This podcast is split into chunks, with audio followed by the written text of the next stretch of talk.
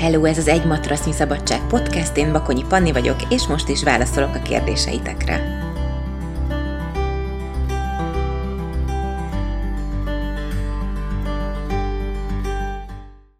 Az első kérdés, Dylan Wernerről szeretnék kérdezni, voltál a tréningjén, hogyha jól emlékszem. Hihetetlen dolgot tud a testével produkálni, és minden elismerésem, ... A lelki, gondolkodó, spirituális mélységeire vagyok kíváncsi. Ott is érezhető volt az óraim, vagy dominánsan inkább a szinte hihetetlen ászanákon volt a hangsúly nála? Tibor. Dylan nagyon-nagyon érdekes személyiség. Nagyon kettős. Én azt hittem, hogy amikor elmegyek hozzá, hogy mi jóba leszünk, és itt teljesen egy húron fogunk pendülni. Nagyon hasonló módon gondolkozunk szakmailag, és nagyon hasonló módon tanítunk, és nagyon hasonló módon állunk hozzá a jogához. Viszont azt tapasztaltam ezen a 20 pár napos, vagy 20 pár napig voltunk ugye együtt, kb. 0-24-ben a csapattal, Dylannel is, hogy emberileg közöttünk nincs meg ez a vibe, úgymond, szóval nem kávéznaik vele minden szerda este, mondjuk, vagy nem tudom, nem innék narancsdzsúszt vele minden szerda este.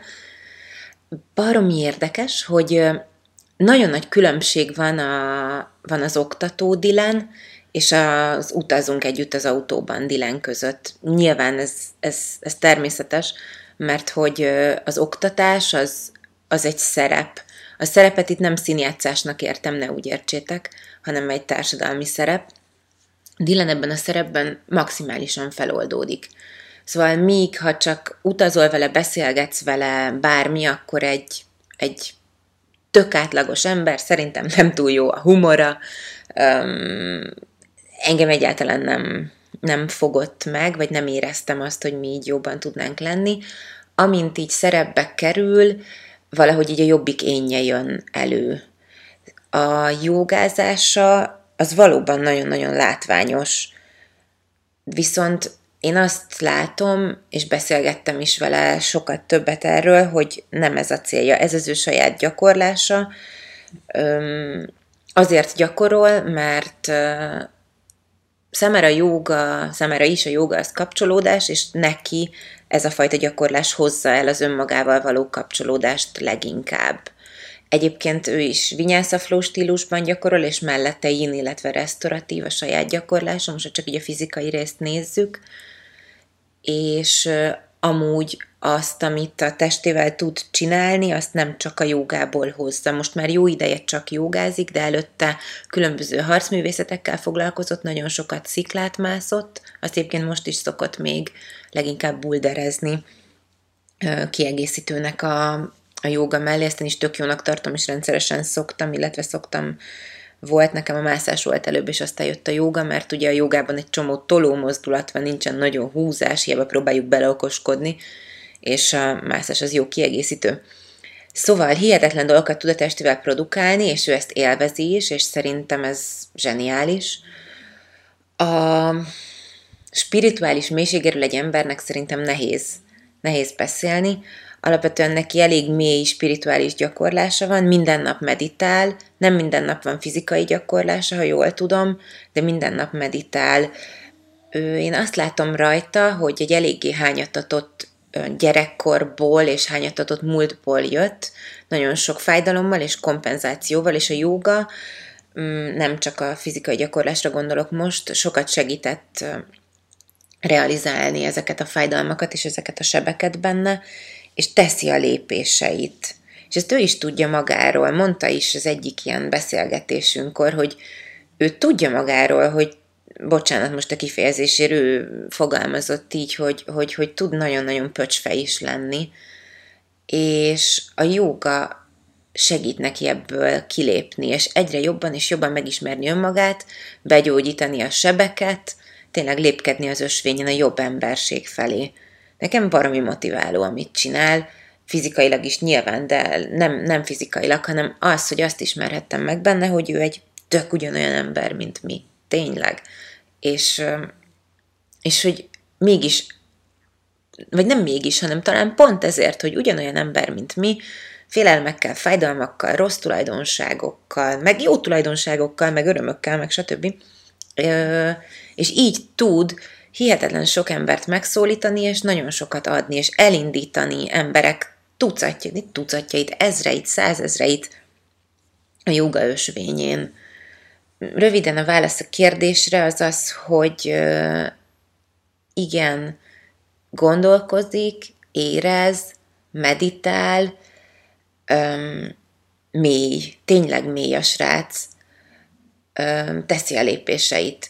Nekem a szimpatikus, hogy sosem próbálja magát beállítani guruként, meg megvilágosodott, nem tudom miként, hanem csak az ötleteit, a gondolatait, a verseit osztja meg, és folyamatosan kérdez önmagától is, meg tőlünk is. Nagyon felszabadító volt vele ez a több mint 3 hét gyakorlás, mert segített rádöbbenni arra, hogy én is, mint egy baromira nem tökéletes valaki lehetek jó tanár, mert nem tökéletesnek kell lennem, csak önazonosnak és hitelesnek, és tenni a lépéseimet.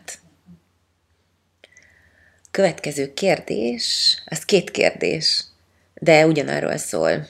Mit tanácsolsz a kezdő jogoktatóknak az elinduláshoz és a kezdetekhez? Például én megcsináltam a 200 órás oktatóit, ember nem dolgozom még jogatanárként. A másik, ami ide függ, sziasztok, nem olyan régóta ismerlek titeket, így nem egészen tudom, hogy hogyan indultatok el annó ezen a pályán, mielőtt létrehoztátok az Enjoy-t, tanítottatok-e más stúdiókban is, vagy hogy kezdtétek el a jogatanítást?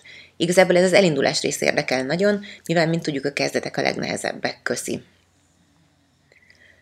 Egy kis ilyen side note, hogyha hallotok ilyen horkolást, az csak a kutyáktól jön, megpróbálom majd kivágni, de nem valószínű, hogy sikerülni fog. Most kaptak új ágyat, és mind a 2, hát húzza a lóbört, ez nagyon, nagyon ritka pillanat. Szóval megbecsülöm, és inkább nem ébresztem föl őket, és inkább legyen ez a horkolás a podcast háttérzajaként. Szóval kezdetek. Marcinak ugye sportkarrierje volt, és onnan így egyenes úton jött az edzősködés. Én voltam a felmentett testnevelés órán felmentett lány.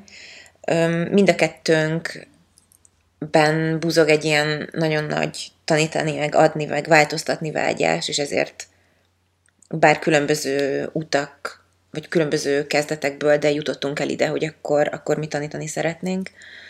Mielőtt létrehoztuk az Enjoy-t, azelőtt elég ilyen cigány élet volt Marcinak is, meg nekem is, össze-vissza tanítottunk.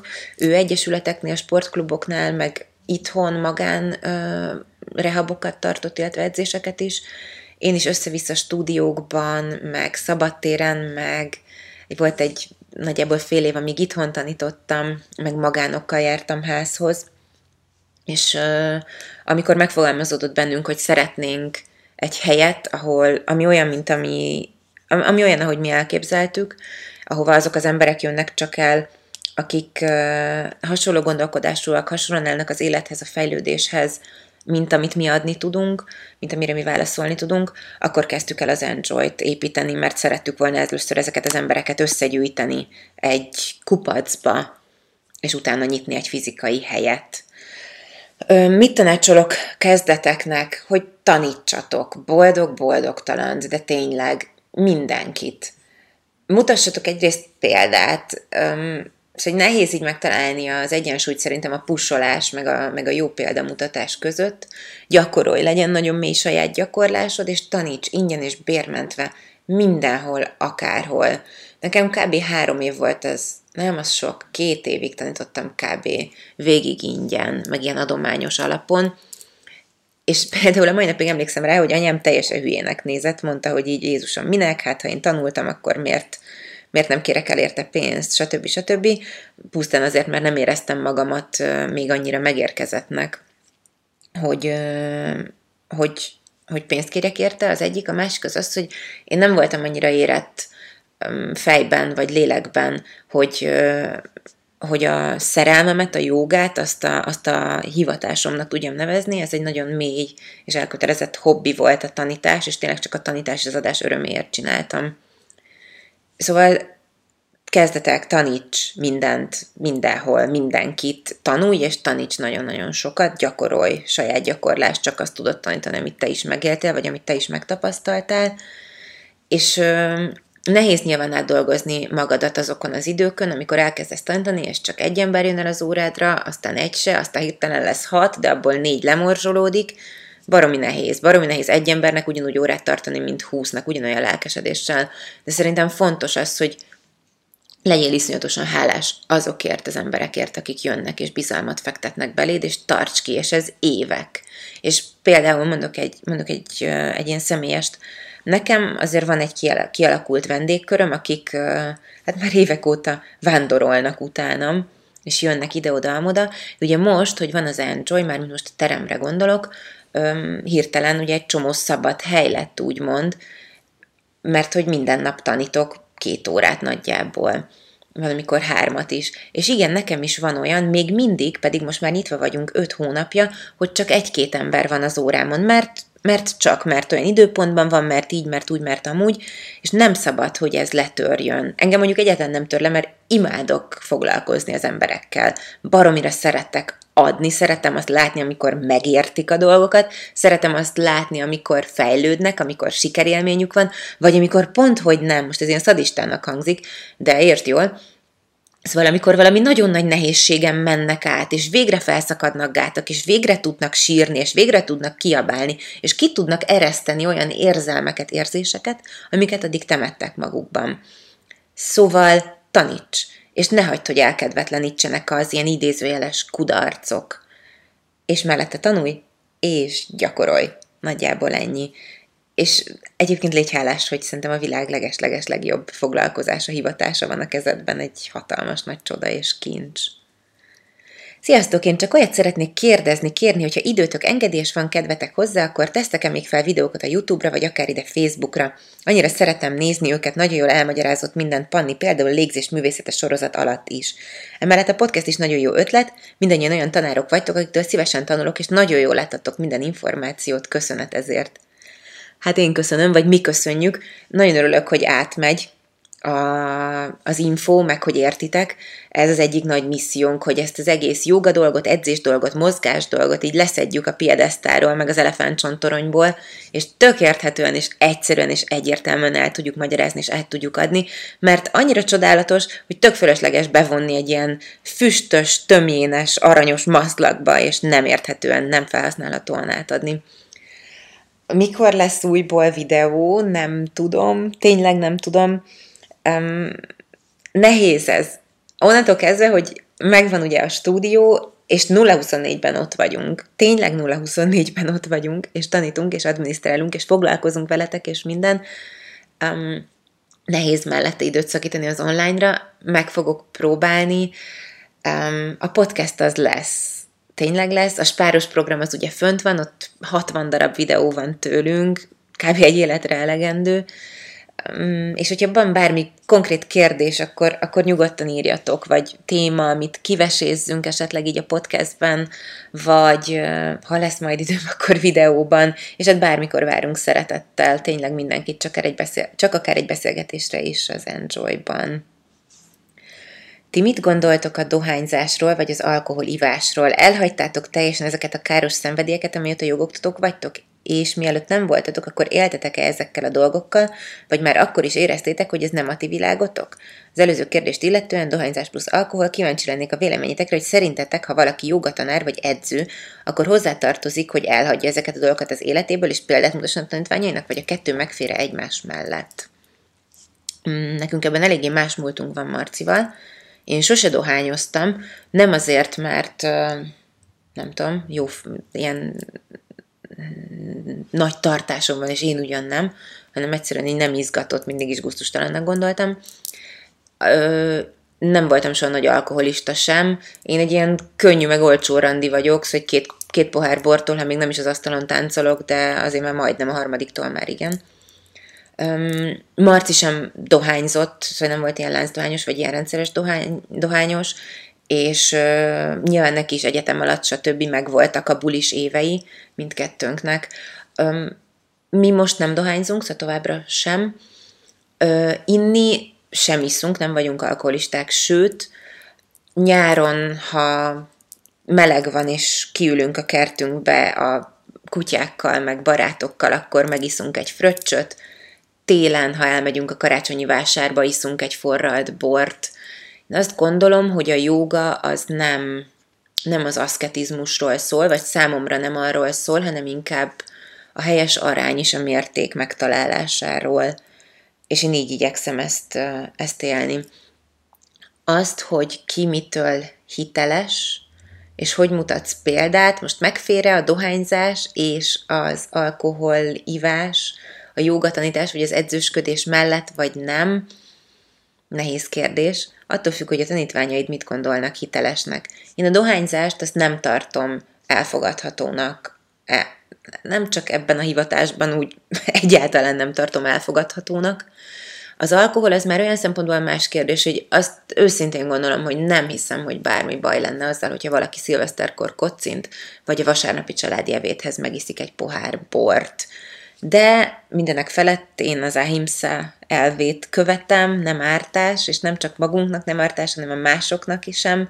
Ha valaki alkoholt szeretne inni, igyon alkoholt, nem én leszek az, aki ítélkezik, vagy elhordja bárminek is. Én ritkán szoktam inni, mi ritkán szoktunk inni, alkalomattán, abszolút mértékkel, és nem dohányzunk. Következő kérdés, nem jogás kérdés, picit más, ha bárhol élhetnétek, hol lenne, azt szerettek, vagy szoktatok-e utazgatni évközben? Nagyon szeretünk utazgatni, mind a kettőnknek nagy utazós múltja van. Na, ez nem igaz. Én nagyon szeretek utazgatni, Marci kevésbé, mind a kettőnknek nagy utazós múltja van. Ez így az igaz. Amióta megnyitottuk az Android, nem utazunk sehova, mert nincs rá időnk. Én azt remélem, hogy amikor egy kicsit önjáró lesz már, lesz több oktatónk, és hátrább lehet lépni 1, 2, 3, 5 sok lépést, akkor újra tudunk világot felfedezni. Hogy hol élnénk, bárhol élhetnénk, hol lenne az. Mi nagyon szeretünk itt élni Magyarországon. Nem szeretnék politizálni, nagyon sok szar van, tényleg, viszont sikerült kialakítanunk egy olyan mikrokörnyezetet, amiben jó lenni. Én azt gondolom, hogy rohadtul buborékban élek, nagyon buborékban élünk, és ez baromi jó. És pont ezek az ilyen mikrokörnyezetek, kis közösségek azok, akik, hogyha elszaporodnak, és egyre többen lesznek, akkor majd meg tudják változtatni ezt az egész országot. Szóval mi szeretünk itt lenni. Ha bárhol élnénk, hol lenne az? Cuscóban. Tavaly előtt voltunk Dél-Amerikában, és Cusco volt ez a hely, ahol megbeszéltük, hogy oké, hogyha itt bedől minden, akkor egy ilyen egyirányú repjegy Cuscóba, és ott letelepszünk, és boldogan élünk, míg meg nem halunk. Utolsó kérdés mára. Szia Panni, mikor készítetted a tetoválásod, és mit jelent számodra? Szerinted egy tetoválás lehet hatással célokra bármire, amit fontosnak tartasz? Köszi. A mikor, ez egy jó kérdés. Szerintem egy 6 éve, 7, 8, régen, 20 évek elején készítettem. Egy 51-52 centis kalocsai hímzés minta van a hátamon. Ez egy 10 centis kalocsai hímzés mintának indult, aztán megnőtt.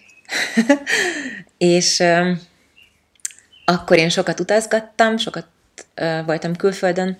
Azt hiszem akkor, amikor megfogalmazódott bennem, akkor éppen Spanyolországban, és nagyon honvágyam volt, és magyar zenéket hallgattam, és én régen néptáncoltam, és nagyon sokat hímeztünk is, és akkor így jött az ötlet, hogy mennyire jó lenne így hímezni a bőrömre egy ilyen mintát. A virágok, amik alkotják, meg a levelek, azok már majdnem mindegyikkel tartozik valakihez. Hogyha valakit szeretek, és nagyon fontos ő az életemben, akkor kap tőlem egy virágot a hátamról, amit meghímzek neki egy terítőnek, egy könyvjelzőnek, valaminek, és odadom neki, hogy neki is legyen meg, és nekem is megvan. Nagyon szeretem a tetoválásomat, szerintem csodaszép, és bár nem látom, de így az, hogy ott van a hátamon, az egy ilyen folyamatos biztonságérzetet és jó érzést jelent nekem. Hogy lehet-e hatással célokra bármire, bármire, amit fontosnak tartasz? Abszolút, hogy ne lehetne. Bár én ilyen céloknak nem csinálnék tetoválást, őszintén szólva, azért, mert a céljaid változhatnak, és ha elérted, akkor utána mi van, meg hogy van.